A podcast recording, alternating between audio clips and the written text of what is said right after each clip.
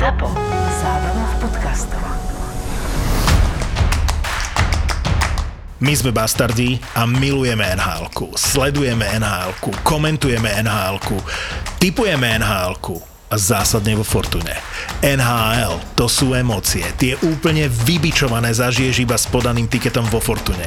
Fortuna všetkým novým klientom teraz prináša 2 vstupné bonusy. Stávku bez rizika za 30 eur a k tomu aj stávkový kredit 30 eur. Keď sa zaregistruješ vo Fortune teraz, získaš obidva bonusy aj ty.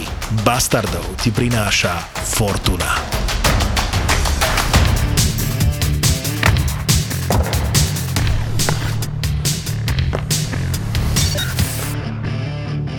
Jakože mi se včerejším dnem v podstatě změnil život.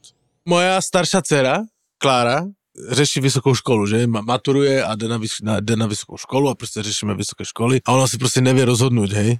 Tak 18, jakože úplně v pohodě, má v podstatě asi měsíc do odevzdání přihlášek, možná ani ne na vysokou školu a ona v podstatě ještě ani moc neví, jakože a tak laboruje a zkouší a toto.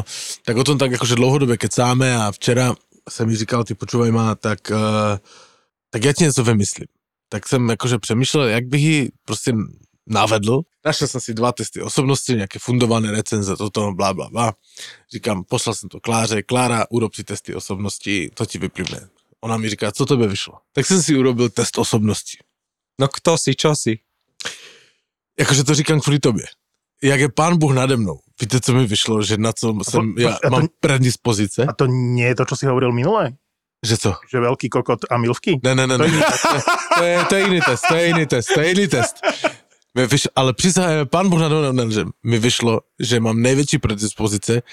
Počúvaj, psalo tam přesně. Sportovní komentátor. Moderátor. Počkej, sportovní moderátor. Hej? To já se na ten výsledek dívám a říkám, on si ze mě robí určitě kozy. Včerejším dnem, teda jak mi toto vyšlo, tak já samozřejmě mi to nedalo. To ti prostě zůstane v hlavě, taky brouk, že jo?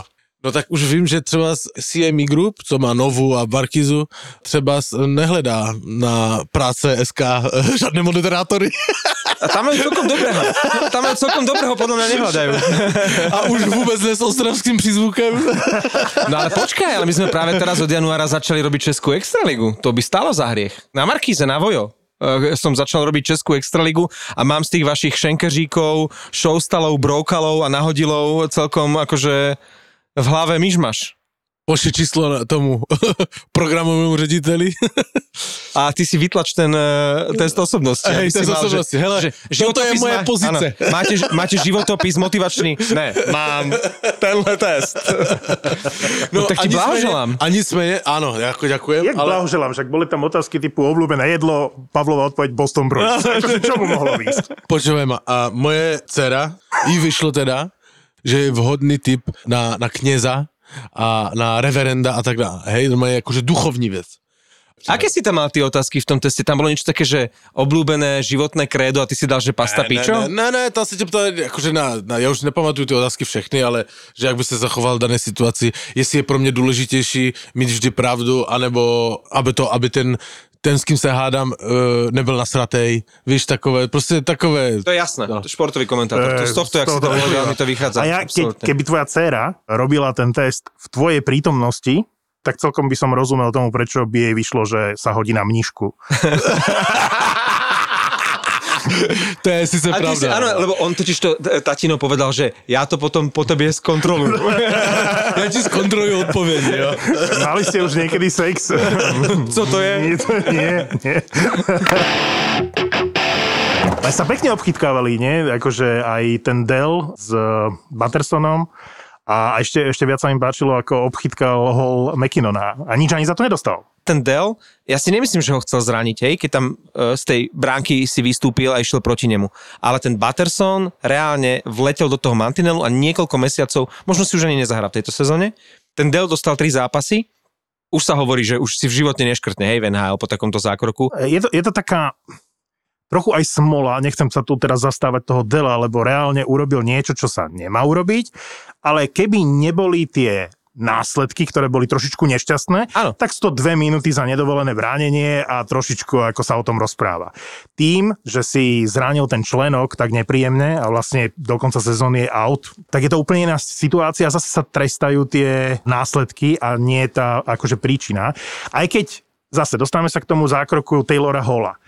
Veľa komentárov bolo v štýle, že bola to smola, tá hokejka, hej, že ale však ten Taylor Hall mal veľmi škaredý úmysel. Tam vyskočil chrbát. Ale normálne akože sa otočil, takže ho chce hitnúť. Ja netvrdím, že ho má nechať, ako prejsť okolo seba, ale na druhej strane bol tam škaredý úmysel a Taylor Hall to neurobil prvýkrát akože v kariére. A toto je to, čo chcem povedať. Ani Hall, ani Dell nie sú žiadne neviniatka, pretože ja som si tiež toho Della najprv zastával. Hovorím si, OK, však to brankári robia, u nás to urobil v lige Melicherčík, keď hrali proti Trenčínu. Proste snaží sa zastaviť toho hráča. Lenže, keď to analyzovali v štúdiu, už mali pripravený zostrih Dellových týchto zákrokov a on ich spravil mŕte počas kariéry. Na to, že je to druhotriedny brankár, ktorý nikdy nebol nikde jednotkou, tak on mal túto špecialitku, že vystupoval z tej bránky a nenápadne tam nastavoval telo, hokejku a nohu, čiže aj on recidivista a nestalo sa mu to poprvý raz. A čo hovorí Bostoniak na Taylora Halla? Práve to chci cítiť, že máš veľkú počítačovú firmu z tebe nedelá, že môžeš robiť také zákroky. On sa uživí. On sa uživí aj inak. No? Povídej, co si chcel říct? No, čo hovorí Bostoniak na Taylora Halla? No zlomil mu tvár tomu McKinnonovi. Nie, všetci by ti povedali, že nešťastne McKinnonova hokejka zlomila McKinnonovi nos. Tak, to si chcel povedať, či? Ne, nechcel som to povedať. Alebo si chcel povedať, že je mäkký zhodiť rukavice, keď hlavne... Ale víš co, abych sa ti priznal, akože upřímne, ja som to videl samozrejme, ale nechci akože teraz mudrovať a ani ho obhajovať, nic takového. Chci vám říct něco jiného na margote hitu, že Radko Gudas, jestli ste to videli v zápase s Kolumbusem, během 5 sekund, jak dvakrát sundal, ale krásne čistýma hitama. To je majsterštík, videl si to? Čiže my kritizujeme Boston a ty vyťahneš Čecháčka. To je akože taká politická taktika, nie? Taká typická. Ale on se za mne rozhodl dneska do mne rejt. Dobré. Já jenom obvinil, na kterou Koreji mám přesměrovat myšlenky. Dobre, ale keď už akože Pavel, on to svoje české okienko, tak odkedy sme tu, na tomto mieste kritizovali Pastu, tak on hrá pomaly najlepší hokej za posledné roky. On boduje, dáva góly, dnes dal 2 v noci a to bolo v momente, ešte ani nevyšiel ten náš podcast a už začal dávať góly a začal hrať. Čiže my keď si môžeme vytipovať... sedmičku od Dallasu, ale... OK, ale boduje a my by sme mali začať rozprávať o Tatárovi, ktorý 10 zápasov nebodoval najdlhšie v kariére. No, počkej, on ešte hraje hokej? On podľa mňa s Faxom, ne? Ktorý tež prestal hrát. Nejde im to. Ani Tatarov. Ale mluvili sme o Bostone, tak dve vety, chci říct. Akože som na nich tentokrát akože dosť kritický. Lebo tým, ktorý akože, to vypadá, že to playoff bude akože v pohodě, jde do playoff, si nemôže dovoliť teďka sedmička od Bostonu, od Dallasu a předtím tež dostali sedmičku od niekoho týden předtím, akože to sa takovým týmu nemôže stávať. Ale bude sa to dejať, lebo majú náročný program zápasov. Hrajú veľa zápasov po sebe, oni nevládzu.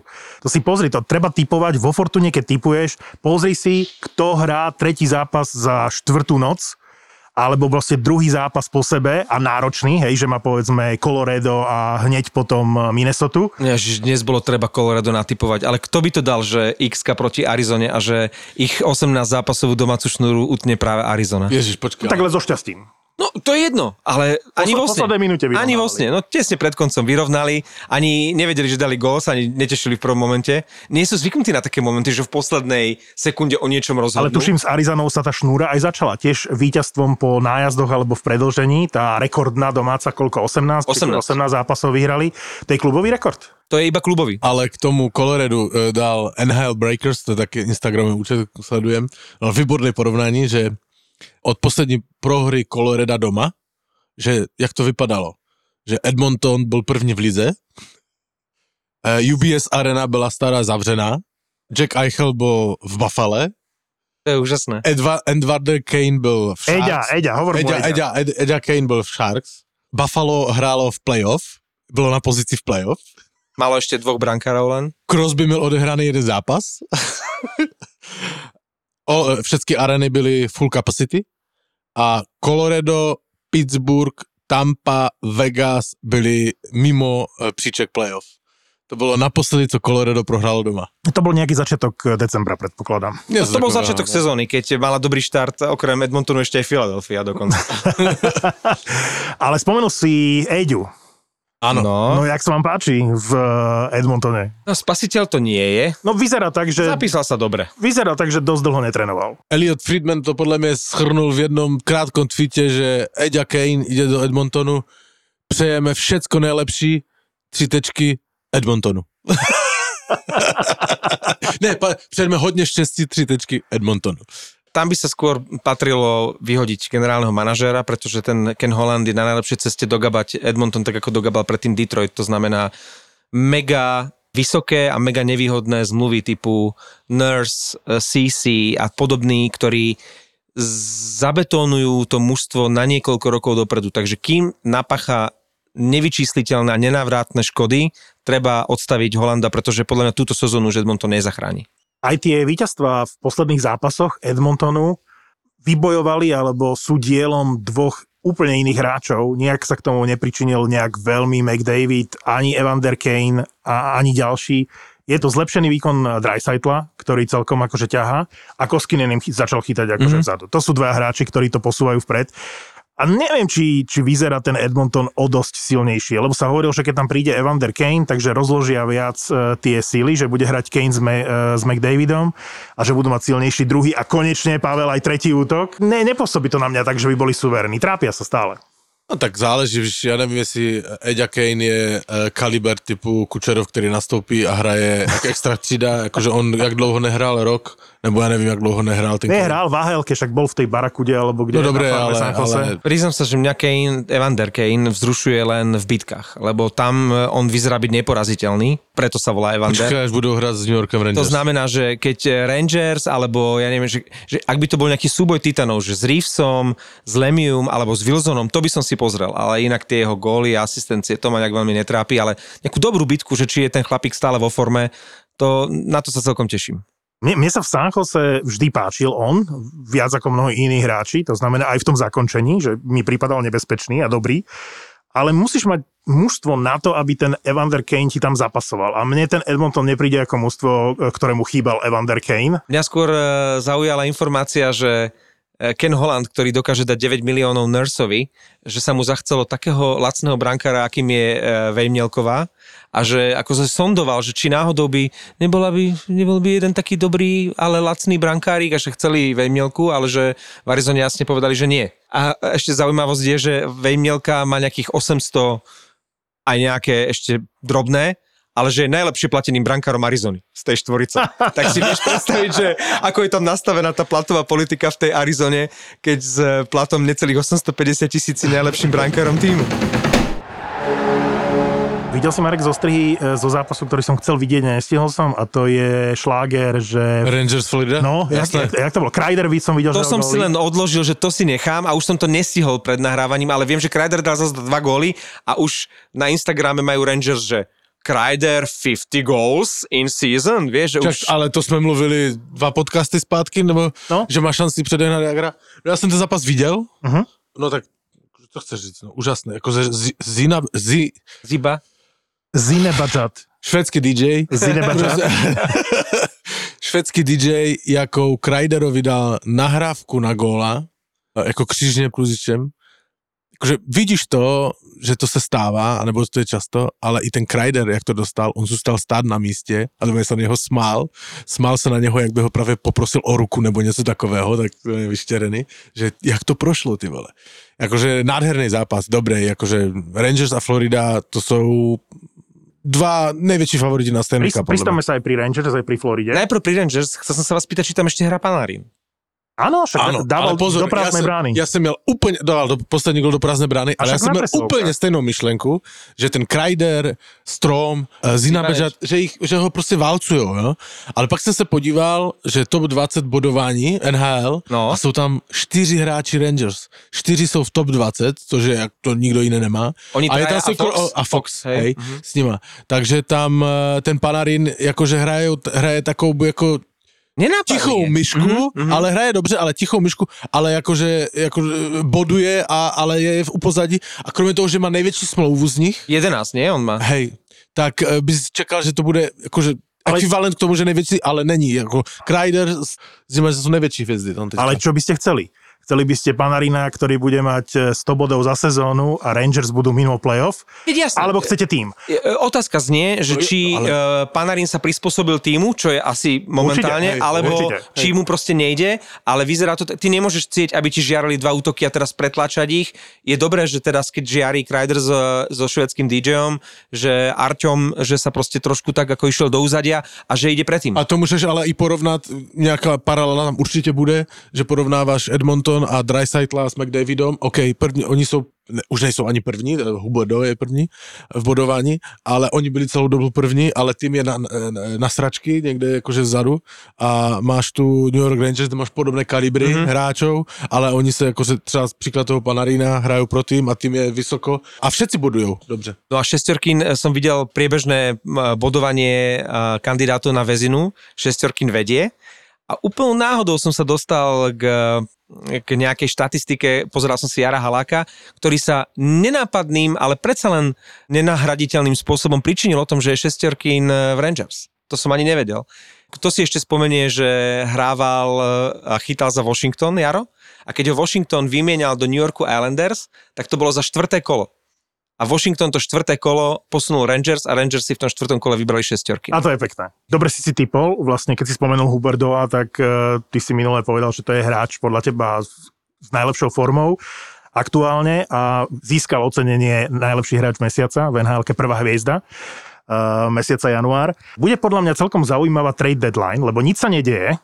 Nič. Ale podľa mňa sa bude veľa vecí diať. Vancouver to odštartuje podľa mojich informácií, že JT Miller niekam pôjde a chce byť Vancouver veľmi aktívny. JT Millera chcú práve na Manhattane. Keď sa pozrieš na tie tabulky, tak je polovica sezóny a s výnimkou možno pacifickej divízie, kde sa to striedá hore-dole, tak zvyšné divízie smerom k play-off už sa zdajú ako keby rozhodnuté. Hej, teraz ako... Okay. Silné štvorky sú tam. A sú tam veľké propasti bodové medzi štvrtým a pátým miestom. Jedine v jednej tabulce, prepáč, môže zamíchať Islanders. Lebo mají málo zápasov. Dobre, a Detroit na Boston, akože však vás lížeme o nejakých 8 bodov. Ale si zober, že... Ale Boston má o 4 zápasy míň. Zostaňme pri tom poradí. Som sa nepozeral. Zostaňme pri tom poradí, ale malá poznámka na Islanders.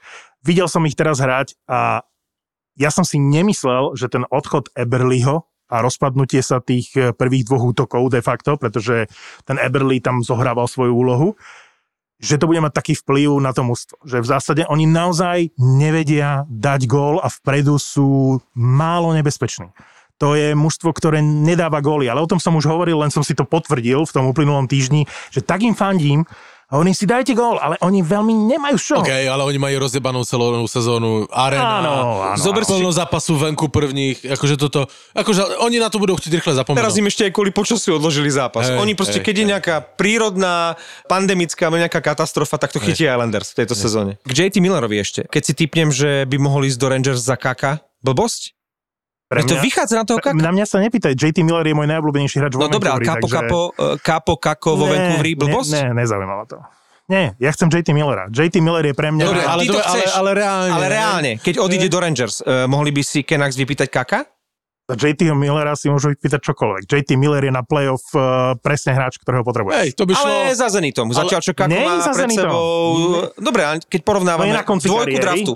Je to dvojka draftu, čo je v NHL brutálne cenené. Aj keď je to Európan, je iná draftová dvojka, keď je to zámorský hráč a iné, keď je európsky. Proste tam, či to chceme vidieť, alebo nechceme, je to tak. A ten Kako s tým Petersonom, možno by si to sadlo lepšie ako na tom Manhattane. Dobre, Kako, keď chceš zostať pri tejto špekulácii, z môjho pohľadu je to pre mňa v NHL sklamanie, ale áno, x-krát sme sa o tom bavili, ale v tejto sezóne je tam progres, ako sme hovorili už aj v prvom útoku Rangers. Teraz je tam Lafreniere. Má iné úlohy. Keď ho porovnáš s Lafrenierom, tak podľa mňa Lafreniere je plus minus tam, kde bol. Radšej by som bral Kaka ako Lafreniera. Kako trošičku zlepšil svoju hru. Hej? Už to nie je o tých bodoch, ale je naozaj... Ja si myslím, že bude v NHL-ke úplný opak, ako všetci čakali. Že nebude dávať góly a súkať body, ale že bude akože obojsmerný útočník. Vieš, že ti zohra svoju úlohu a že skôr bude taký druhý, tretí útok, že to nebude veľká hviezda. A možno, že pôjde opačným smerom ako napríklad Laine alebo Peterson, ktorí strašne vystrelili a potom to išlo trošku dole, že Kako začal slabúčko. že sa veľa očakávalo prvé dve sezóny, prakticky nič. Podľa mňa on pôjde ešte strmo hore. Fakt si myslíš, ja si nemyslím, že on bude získať veľa bodov. Čo sa týka bodov, a možno aj, ale že sa bude zlepšovať. Počúvajme, ale zapomínaš, Kápo Kako má stále 20. No. Hej. Áno, len hovorím, že... Stále jenom 20. A ja si myslím to, co Marek. On sa bude konstantne zlepšovať a nabírať skúsenosti. Dostal pohubie, miel aj akože veľkohubé vyjádrenie, dostal trošku toto. On išiel opačne tou kariérou. Proste niekto na to čaká celú kariéru a on ešte nemal 20 a už bol majster sveta juniorov a majster sveta seniorov. Jednoducho, on príliš skoro dosiahol ten úspech. Nemyslím si totiž, že to bude hráč, tak ako som si kedysi myslel, že ide do NHL-ky s tým, že to bude bod na zápas, že bude súkať body, že to bude hviezda týmu, že bude hrať prvé útoky. Ne, myslím si, že Kápo Kako bude 40-50 bodový hráč v NHL, ale bude mať dlhú kariéru. Že proste svoje miesto v tej NHL-ke bude mať, ale nebude to hviezda prvého útoku. Tí Fíni sú momentálne totiž takí nevyspytateľní, je ich hrozne veľa tých mladých talentovaných a ty niekoho berieš ako jasnú hviezdu a napokon vyskočí niekto úplne iný. Keď si zoberieš pomaly najlepšie preferencie, mal Pulu Järvi, ktorý dostal druhú šancu a opäť nič. A Sebastian Aho, ktorý je momentálne asi najlepší Fín. To proste taký center prvý ako Vínko. A možno oveľa väčšie šance sa dávali Lainemu, Kakovi a nikdy nevieš pri tom prechode medzi seniorov a do NHL, že aj niekto z tej druhej lajny ti možno vyskočí viac ako tie preferované hviezdy. Ale vrátim sa k tým tabulkám. Že preto si myslím, že bude veľmi zaujímavá trade deadline, lebo dávno si nepamätám, aby tak skoro boli rozdané karty, ako keby. Vieš, že už je plus minus jasné, kto do toho playoff ide a kto asi nemá veľkú šancu. Čiže bude veľa tých, ktorí jasne posilňujú na playoff a tých, ktorí sa už sústredia na ďalšiu sezónu. Že budú sa diať veci. Musíme toho Lundqvista spomenúť. Však ja som reval som pred YouTubeom. Ja som bol tiež dojatý kurník šopa. Vieš, kedy mi vyskočila slzička? Že väčšinou sa mi to deje, keď sa pozerajú na tú, vieš, keď je zo strých, alebo keď ide to číslo hore. A teraz prvýkrát sa mi to stalo skôr, ešte predtým, ako prišiel. Proste jeho nástup na ten koberec. To bolo fantastické. Ako pozdravuješ po tom všetkom, čo tomu predchádzalo, ako on v tom obleku vyšiel na ten červený koberec a pozdravil to publikum a išiel okolo hráčov a mával. To bolo nádherné. Jak oni to vedia robiť. Proste keď tam prišli tie legendy, potom ako prišli jeho rodičia, žena, deti, jeho dvojička. Joel, no. To bolo proste nádherné. On je zosobnením toho klubu, Manhattanu, tých dobrých oblekov, hneď bol ako hosť u Felona.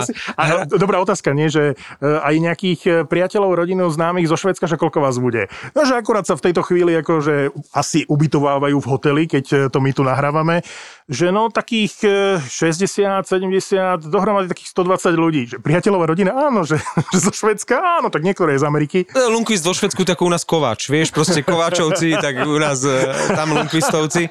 Urobili to nádherne, ale jednu otázku mám pre vás, že či je to preto, prečo si myslím, že to bolo práve v zápase proti Minnesote?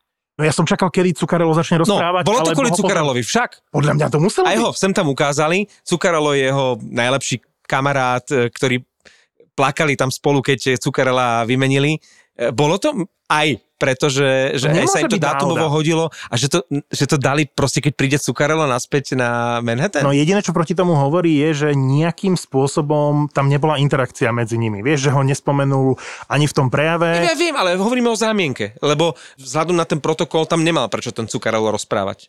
Nie je rodina, nie je legenda a neviem čo. To znamená, že len zámienka, že kedy to dáme, bolo, že vtedy príde tvoj kamarát Zuccarello, tak to dáme tento dátum. Určite. Možno to bolo jeho želanie. Hej, a pekné bylo, jak Zuccarello s Zimambadžádem jeli to a on im vhazoval. Zimambadžádem. Švédským DJom. Ale New York Post dal krásny článek. Intelektuál číta noviny. Ale choď do žiti. Denná americká tlač? Hádžu ti to cez plot? Nie, pozor, v Amerike dávajú popod dvere. Jak ale s mlíčkom. V tom čase, keď sa to dialo, tá událosť, tak New York Post dal rozhovor s Lundqvistom, krásnej. A on ho zdieľal na sociálnych sieťach, tak som ho četl. A on tam vyzdvihol, že nejlepší hráč, anebo největší osobnost, který hrál, byl Jágr, když s ním byl na Manhattanu. Řekl fajnou historku, že prečo Jágr a on říká, že kvůli Jágrovi jsem nedal gól. Vyhrávali 3-1, bylo na 3-2, bylo 3-2 a on Lundqvist si vzal kotouč a chtěl dát do prázdne přes celou, ale trefil útočníka a který málem dal góla. A Jágr k němu přijel a že pěkný pokus, ale do piče, už to nikdy nerob. Tak Lundqvist řekl, dobre, tak já už to teda nikdy nebudu robiť. Keď ti toto povie Jarda, tak už to máš v hlave na celý život, na celú kariéru. Takže kvôli Jágrovi som nikdy nedal góla. Krásne to spravili na Manhattane. Jednu jedinú výhradu mám k tomu, že takéto dva ceremoniály boli v priebehu jedného večera, pretože v rovnaký večer ako Lundqvistovi v Madison Square Garden vyvesovali dres aj Sergejovi Zubovovi. Kto to bol? Ale nečtvíma. No počkaj, ale toto... si zrobím, žartujem. Toto je náhodou celkom... nikto nevedel. Celkom dobrá otázka do plena, že či Sergej Zubov, napriek tomu, že bol geniálny, že s ním získali Stanley Cup. Či je to hráč, áno, ktorý si zaslúži mať vyvesený dres. Áno. Ja ako váham. Ale v ten daný moment, akože bolo všude Lundqvista a Zubov si vybral, možná vybrali pre neho tu nejhorší možný moment. Absolutne. Alebo akože to nie je Zubová chyba. Ja viem. Není to, ale ja neříkam kdo, říkam, že bol vybrán nejhorší možný moment, lebo úplne Ešte, ale keď si fanúšik Dallasu... Áno, môj brat by ti povedal, že on si Lundqvista ani nepozeral a pozeral Zubova, ale je pravda, že... A teraz som ovplyvnený ako fanúšik, takže sa ospravedlňujem fanúšikom Stars aj môjmu bratovi. Keď som si nejaké úryvky pozrel z tej ceremonie, tak sa mi zdala druhá najsluchšia v histórii po Hašekovej. A to tiež nie je chyba Haška. Hašek sa práve že staral celkom o ten humor tou svojou anglickou češtinou, ale to celé ako bolo také chladné to bolo v tom Buffale, hej? A možno to na tom bolo postavené. V Buffale si řekli, nebudeme robiť nic, on nieco řekne, bude sranda. Obyčajne tento speech človek preskočí a u toho Haška si to pozrieš celé. Vieš, že to nebude dlhé a že sa budeš baviť. V podstate to bol stand-up. Čo urobíme? Pozor, Hašek ešte má také nutkanie, že by to možno skúsil, keď už na dôchodku mu dojdu prachy z tých jeho neúspešných podnikaní, že by to skúsil ako prezident. Takže možno, že tieto reči sa mu ešte akože zídu celkom. Aj tá jeho angličtina. On si kvôli tomu podľa mňa založil Twitter a komentuje politické veci. Tie reklamy, keď nakrúca na tie svoje nápoje. Nechajme to v rovine brankára. Zostaneme tam. Milujem ho. Bol to najlepší brankár všetkých čias. Ale všetko to ostatné, to je také trošku nasmiech. Najlepší brankár všetkých čias, tak k tomu musím povedať, že som videl krátky klip, ktorý sa týkal toho, že už si asi nespomeniete, že hrali aj za tieto mužstva, hej? Že veľkí hráči a že na pár zápasov boli aj v tom týme. Aj taký typický príklad je, spomenie si dnes niekto, že Wayne Gretzky odohral pár zápasov za St. Louis Blues, hej? Akože ja si spomeniem, áno, lebo jeho chyba bol z toho najkrajší gól v histórii, čo dal Iserman v predĺžení na 1-0. Tak, ale... Za St. Louis rovnako chytal pár zápasov na konci kariéry aj Martin Broder. Broder je proste v drese St. Louis doslova rarita. A on tam bol náhradník, to bolo trošku pod jeho úroveň. No potom sa tam uzdravil, neviem, ktorý z tých brankárov sa uzdravil a skončil ako trojka, to už bolo ako pod úroveň. A oni mu tam asi aj slúbili, však tam aj chvíľku robil v štruktúrach klubu, ale myslím si, že to už si mohol odpustiť. Mohol mať pekne v tých štatistikách to New Jersey, tie svoje brutálne čísla v počte zápasov, čo už nikto nikdy neprekoná. Aj keď teraz som pozeral, keď som sa pripravoval na Andersena z Caroliny, že Andersen mal prvé 3 sezóny v Toronte cez 60 zápasov, čo už si málo kto teraz spomenie, tak myslím si, že tie Broderové čísla, lebo jednoducho už brankári nikdy nebudú dostávať také porcie, ako dostával Broder. No. A bolo to pekné video, lebo však samozrejme Sergej Fyodorov v drese, tom krásnom drese fialovom Anaheimu a podobne, to sú veci, že zabudneš už na to, tak pekné pripomenutie. Ty si říkal o tých golmanech, teraz si to tak som probleskol hlavou, som dneska ráno četl na Twitteru, niekto gratuloval k 55. Vyšlo ti, že moderátor ti to vyšlo, ako v tom... Poď dariť. 55. narodeniam Artus Irben dneska má. Tak som si na neho spomínal teďka, jak si říkal o tých starých golmanech. A ani takí krpatí brankári už nikdy nebudú chytať. Dneska dávam také múdrosti. Ale druhá vec, ktorá som si spomínal, a to je na Marka a jeho Wikipédiu v hlave. Hovorí sa na Margo. Na Margo sa hovorí. Na Marka, ty. Po česky je to na Marka. Ty debil, vole, on mi dneska se vykolej. Ty jo. Sú 4 aktivní hráči, kteří spomenul Gretzkyho, kteří ještě hrajú hokej a hráli proti Gretzkému. To je krásna štatistika. Joe Thornton? No, ja som typul 2. Thornton Chára a skončil som, lebo však to sú hráči, ktorí... Aktívni hráči ešte. No však... Nemusí hrať NHL. Aha, rozumiem. Já jsem typul Jágra a Cháru, Thorntona jsem zapomněl, ale to jsou tři. A čtvrtý, který ještě hrál, je, počujeme to, samozřejmě není z mojej hlavy, na Twitteru. Peter Bartoš. Říká ti něco také hokejista? Jasné. A teraz on nevím, či nie, on hrál humenné, ale čo? Hraje třetí slovenskou ligu, jsem si to našel. Třetí slovenskou ligu a hrál proti němu na světovém pohári v 96. roce. Takže jsou... Že nie v Minnesota. Ne, jsou čtyři hráči na světě, kteří hráli ještě proti Gretzkému. A tři z toho jsou Čechoslováci, teda Jágr a dva Slováci. Počúvajte, tak ale toto je slovo do pranice. Tak zavolajme si Bartoša do nášho podcastu. Poďme do toho. Je to jeden sympatický, inteligentný chlapík, ktorý hrával v NHL, hrával proti Greckému a túto štatistiku, ak nebude počúvať náš podcast, mu povieme my, keď s ním budeme hovoriť. Pavle, väčšinou si neužitočný, ale prekvapil si dnes. Ty si väčšinou debil, ale dneska si tiež prekvapil, že sme pochválili. Počkaj, ale to sme ešte nedopovedali, že Martin, ty by si mohol dohodnúť toho Bartoša a ty by si mohol toho, kto tam bol ten tretí, ten Jágr, toho by si mohol dohodnúť ty. Ja keď som komentoval Floridu, tak som si pripravil celý jeden papier o Joeovi Thorntonovi, aby som sa 10 minút pred zápasom dozvedel, že je healthy scratch. Takže to je tá šírka kádra, ktorú sme veľakrát spomínali, pretože môžeme prejsť k hviezde tohto týždňa Marchmentovi, ktorého som mal tiež v zápase, ktorý som komentoval ako healthy scratch. To nie je hráč, ktorý by mal pevné miesto v základnej zostave. On býva veľmi často healthy scratch, a on dá teraz 6 bodov v jednom zápase bez toho, že by hral presilovú hru. Marchmenta som si všimol už v závere minulej sezóny a páčil sa mi aj v playoff. Pre mňa to bol hráč, že tretí, čtvrtý útok, ale veľmi efektívny a presne ako hovoríš, že ukazuje to na hĺbku toho kádra tej Floridy. Tak som si včera tú Floridu dal na papier, že akým spôsobom je zložená a že... A co znamená kde majú Florida? Mám to tu pred sebou, hej? A chcem vám len povedať, ako ten tím je vybudovaný a chcem sa dostať k menu Dale Telon, čo je bývalý generálny manažér Floridy. Draftovaní hráči. Ekblad, prvé kolo draftu. Weegar, 7. kolo draftu, ale draftovaný. Hej, prvá obrana dvojica. V útoku majú draftovaného Ovena Tipeta, prvé kolo draftu.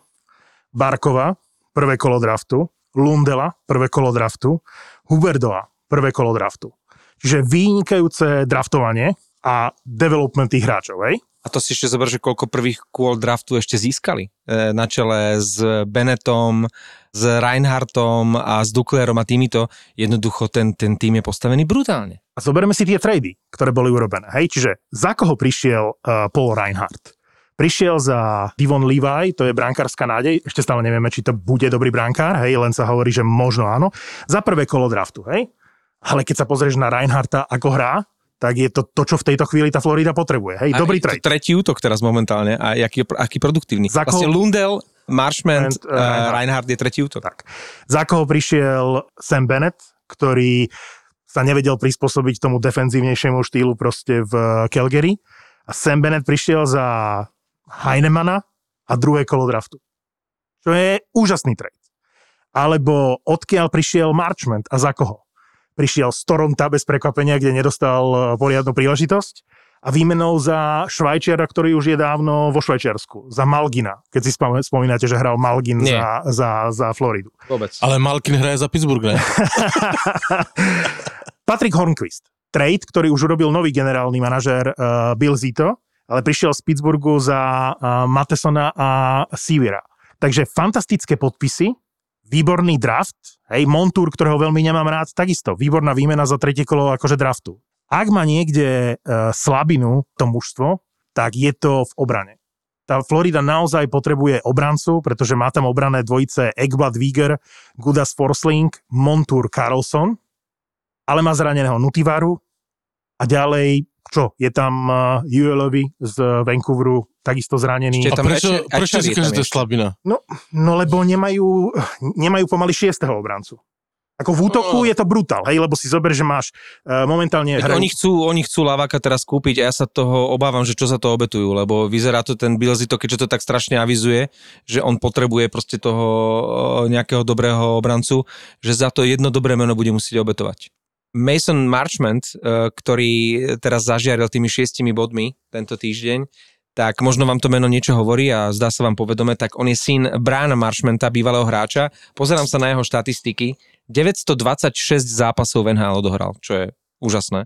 Dal 40 gólov ale má 2307 trestných miest. Presne tak. Kto tam môže prísť na tú Floridu? Či to bude veľké meno typu Klimberg, Čikrana, alebo to bude Provorov? Toronto šlape neuveriteľne. Majú konečne možno tým, ktorý... Dobre, ja viem, že to hovoríme už veľa rokov. Ako keby sa to fakt teraz sadlo, však oni valcujú. Ten silný Detroit. Neviem, či ste videli ten zápas. 4-2 sme vyhrávali po dvoch tretinách. 4-7. A takože s prstom v nose a teraz tie sedmičky dáva to Toronto tak, ako nedávno dávalo Colorado. Proste samozrejmosťou. Nebude žiadne prekvapenie podľa mňa v tejto sezóne. Hej, čiže žiadny Montreal sa konať nebude, tak ako je to rozdelené, že kto do toho playoff asi pôjde a kto nie, tak si myslím, že ten víťaz Stanley Cupu bude z tej silnej zostavy, o ktorej sa stále bavíme. Hej, od Colorado po New York Rangers alebo Minnesota. Hej, je tam tých 6-7 tímov, ktoré sa o to pobíjú. Ja sa o Minnesota ako kandidátovi na Stanley Cup nebavím nikdy. Tak je to mužstvo, s ktorým musíš rátať, lebo akože majú formu, hrajú dobre. Aj Nashville je určite v tej kategórii. Ale podstata je, že sa treba pozrieť na to, a to urobím do najbližšieho nahrávania, že dám vzájomné zápasy tých najväčších favoritov. Že kto ako hra proti komu. Lebo je úplne irelevantné, či Toronto porazí Detroit gólmi v poslednej tretine. Je dôležité, či to Colorado má pozitívnu štatistiku voči, povedzme, Vegas. Hej? Že tam už počas sezóny môžeš vidieť, že či to môže v tom finále konferencie alebo vo finále Stanley Cupu pri nejakých dvojiciach typu Tampa, Colorado, že kto má najväčšie šance. Že naozaj tí silní, že porovnávajme silných len so silnými a slabých si nevšímajme. Lebo naozaj táto sezóna NHL je výnimočná v tom, že trošičku je to rozdelené na tie dve časti. Arizona je třeba z toho dukazem v noci, že s Coloredom. No ale je to, vieš, nič ti to nehovorí. Skôr pozrime sa na zápas, ktorý nás všetkých zaujal. To bola Tampa z Vegas. Určite zápas týždňa. A to je zápas, v ktorom si môžeš povedať, OK, majú na to, nemajú na to. Ak sa stretnú v play-off, tak ako to dopadne? Hej, bude to finále Stanley Cupu. Videli sme predčasné finále Stanley Cupu. Alebo naopak, Tampa nemôže prejsť cez Floridu, pretože sezóna ukazuje, že je lepšia Florida v tej základnej časti. To si zober, že tá Tampa s tou Floridou, že oni sa vlastne vystrieľajú tam už pred tými záverečnými úplne bojmi a ono by, im by možno svedčalo aj finále v tej súčasnej forme. Tá Tampa tam síce je teraz tá druhá garnitúra, hej, teraz šlápe ten Joseph, aj Coltonovi sa darí, ale ja neviem, že momentálne vyzerá to tak, že skôr tá Florida by išla hore. No ale to podľa mňa rozhodne, že keď sa pozeráš na ten zápas Tampa-Vegas, tak ty, keď vidíš, ako chytajú momentálne Vasilevský a najmä Lehner. Lehner je teraz skvelý. To bez toho Florida podľa mňa má silné mužstvo, môže ísť do finále, môže vyhrať aj Stanley Cup, ale Bobrovský musí chytiť formu, ako mal kedysi v Kolumbuse. Aktuálna forma Bobrovského, nehovorím, že chyta zle, ale Florida s Bobrovským v súčasnej forme, kde je akože lepší štandard Bobrovského, to nebude stačiť. Ty musíš mať v bránke Lehnera. Stenu. Lehner v posledných zápasoch, dvoch, troch, je brankár, s ktorým môžeš vyhrať Stanley Cup. Vasilevský až na pár výpadkov v sezóne je non-stop, ako kontinuálne taký brankár. Ale toto rozhodne, tento brankár, a dobre si povedal, a opäť som si to uvedomil pri tých zápasoch Vegas, keď ich sledujem, že Vegas v tejto sezóne idú aj tie ďalšie útoky. Že si zober, že štvrtý útok, ktorý som videl vo Vegas, to je neuveriteľné, v akom zložení hrá. Že je tam ten Amadio, ktorý prišiel z Otavy, si ho stiahli a vlastne teraz mu dali zmluvu. Je tam ten Nolan Patrick v štvrtom útoku, hej, akože druhý výber v drafte, ten, ktorý všetci rozoberali, hej, v drafte, kde boli, hej, Skanen a Makar. A kto je tretí? Holden. Akože útok Holden má skvelú formu teraz. Patrick, Amadio, kde keď sa pozeráš, ako ten Nolan Patrick v štvrtom útoku hra na úrovni prvých dvoch útokov v rámci myslenia a ten Holdem proste s ním funguje, tak mužstva, kde rátaš s tým, že Stone, Pacioretty, Eichel, Karlsson, takže ti budú hrať. Ale ak ti vypadne Marcheso, hej, a zrazu máš tam takú flexibilitu v tretích a štvrtých útokoch, čo napríklad Vegas podľa mňa majú po Floride asi najväčšiu hĺbku, že tí hráči sa... To je jedno, či to Roa, alebo je to niekto iný, ale aj ten Kolesar si svoje zahra, že môžu nastúpiť s mužstvom, ktoré má štvrtý útok akože drsňácky, alebo štvrtý útok, ktorý kombinuje. To je perfektná flexibilita. Ja som si to uvedomil teraz, keď som komentoval Carolinu, ktorá má vo svojom kádri najdrahšieho hráča štvrtého útoku, Jesperiho Kotkaniemiho, ktorý zarába 6,1 milióna, aj keď iba na túto sezónu už nikdy také veľké peniaze nedostane. Ale ste si uvedomili, že vlastne oni ho stále nepodpísali? že už prešlo to obdobie, keď ani ho nepodpíš. Nemajú dôvod, je to strašne veľa peňazí a majú dobrý káder, nepotrebujú drahého a slabšieho Kotka. To som si minule uvedomil, som si pozeral zoznam hráčov, ktorým vyprší zmluva po tejto sezóne. On má iba rok? Si hovorím Kotkaniemi, ale však nehovorilo sa, že OK, oni urobili napriek tomu Berževinovi, hej, stiahli si ho a že už sú dohodnutí na ďalšej zmluve. Za podpis mu dali $20. Tak, a že musí prejsť nejaké obdobie a neviem, aký termín to bol, ale podľa mňa už vypršal, keď po tom termíne s ním môžu podpísať tú zmluvu, že dovtedy nemohli podpísať. A si hovorím, to už prešlo, než oni s ním podľa mňa nerátajú. Že potrebuješ mať naozaj silný štvrtý útok, keď to chceš dotiahnuť ďaleko a oni celkom dobre tam doplnili toho Stepana, ktorý by podľa mňa v inom týme hral minimálne tretí útok, aj keď je to už taký akože kvázi veterán, vo štvrtom útoku super, ale o Caroline som vám chcel iné povedať, že mal som šťastie na komentovanie zápas a to bol jediný zápas za sezónu, keď mali staré dresy Hartfordu Whalers a som si uvedomil, že toto boli možno jedni z troch najkrajších dresov, aké kedy v NHL boli. A vynikajúco to marketingovo vymysleli. Vlastne oni sa v 97. presťahovali do Raleigh z Hartfordu a nič sa nedialo. Proste nový názov, ten majiteľ to presťahoval, lebo väčší trh. A potom si uvedomili, že kokos, že ten Hartford mal také krásne dresy a až v 2018. zaviedli tradíciu, že raz do roka budú nielenže hrať v tých dresoch, ale ten merch krásny, že sa bude predávať. Aj v tomto zápase, keď bol takmer vypredaný štadión, tam pomaly nebolo fanúšika, ktorý by na sebe nemal niečo z Whalers, niečo zelené. A to hráli zrovna? A hráli, dobre, že sa ma pýtaš, z New Jersey. Tie Hartford dresy sú proste úžasné a keď si prečítaš, čo všetko ten klub musí urobiť od leta, aby na tento jeden zápas mali všetci do poslednej pásky všetko zelené, dokonca prvý raz v histórii už nemali tie svoje čierne gate, ale mali zelené hartfordiacké, tak tam je equipment manažer, assistant equipment manažer, ktorý od júla pripravuje tento jeden zápas, aby mali ten výstroj pripravený, aby napríklad brankári mali prefarbené na zeleno masky, aby Antiranta si nechal staré betóny premalovať na zeleno a ten Andersen sa na to pripravoval, dával si malovať masku a napokon nechytal.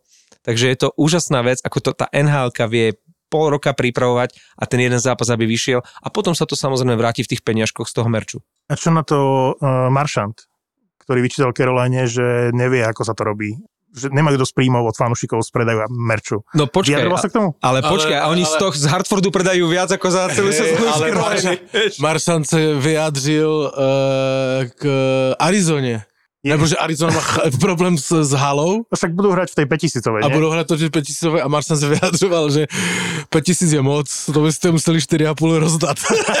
Počujem, ale Vemielka, keď chytal za Brno, tak hala Rondo brnenská má viac ako 5000, nie? Hej, ten Vemielka si pohorší, keď bude chytať v takej malej hale. Ale musím pochváliť ešte Fenčela, akože ja nevím, o čem mluvil, vôbec som ho neposlouchal, ale jak on krásne básnil o tom Vegas. O tom mojem Vegas. Chápeš? Tak jsem ho básnit slyšel naposledy, když se dvořil Andrejke, anebo když mluví o Vancouveru. A teraz tento tón líbivý nasadil na můj Vegas. Blíží se playoff. Já nevím, jestli on chce něco po mně, nebo já nevím, ale bylo to pěkné. Nevím, co říkal, ale to já přesně vím, čo byla moja taktika. Moja taktika bola, že hovorí čo najviac o niečom, čo Pavla zaujíma, aby nevytiahol ten pojebaný All-Star Game, o ktorom nechcem hovoriť. Ja o tom nechci vôbec hovoriť. Lebo jebte si tie puky do fontány pokojne, ale už nech je 9. februára alebo koľkatého a rozbehne sa to opäť. Ale ja som rád, že All-Star Nováčikov už vyhlásili a že je tam Fehervári. To som rád. Proste tá spoločnosť tam je úžasná, v ktorej sa ocitol a ten Fehy proste si to zaslúžil. Pohode, ja som rád. Zatvorte hlavnú ulicu vo Vegas, dajte tam tie kartičky, hrajte oko, či blackjack, či čo, pokojne, ale už nech je to za nami. Títo dvaja vám konečne povedia, koľko zarábajú influenceri na Instagrame. No povedz, daj sumy, ohúrma, že... No dobre, mám to rebríček. Títo dvaja vám povedia, či je Facebook skutočne už mŕtvy. Nie, ja mám Facebook rád. Fakt? Ja ho fakt nenávidím. On nám, vieš, ak nám robí nervy, vieš, ak nás sere. Ja tak, myslíš, akože z pohľadu agentúry. V kuse niečo nefunguje, v kuse ti niečo zakáže. Obaja šéfujú digitálnym marketingovým agentúram.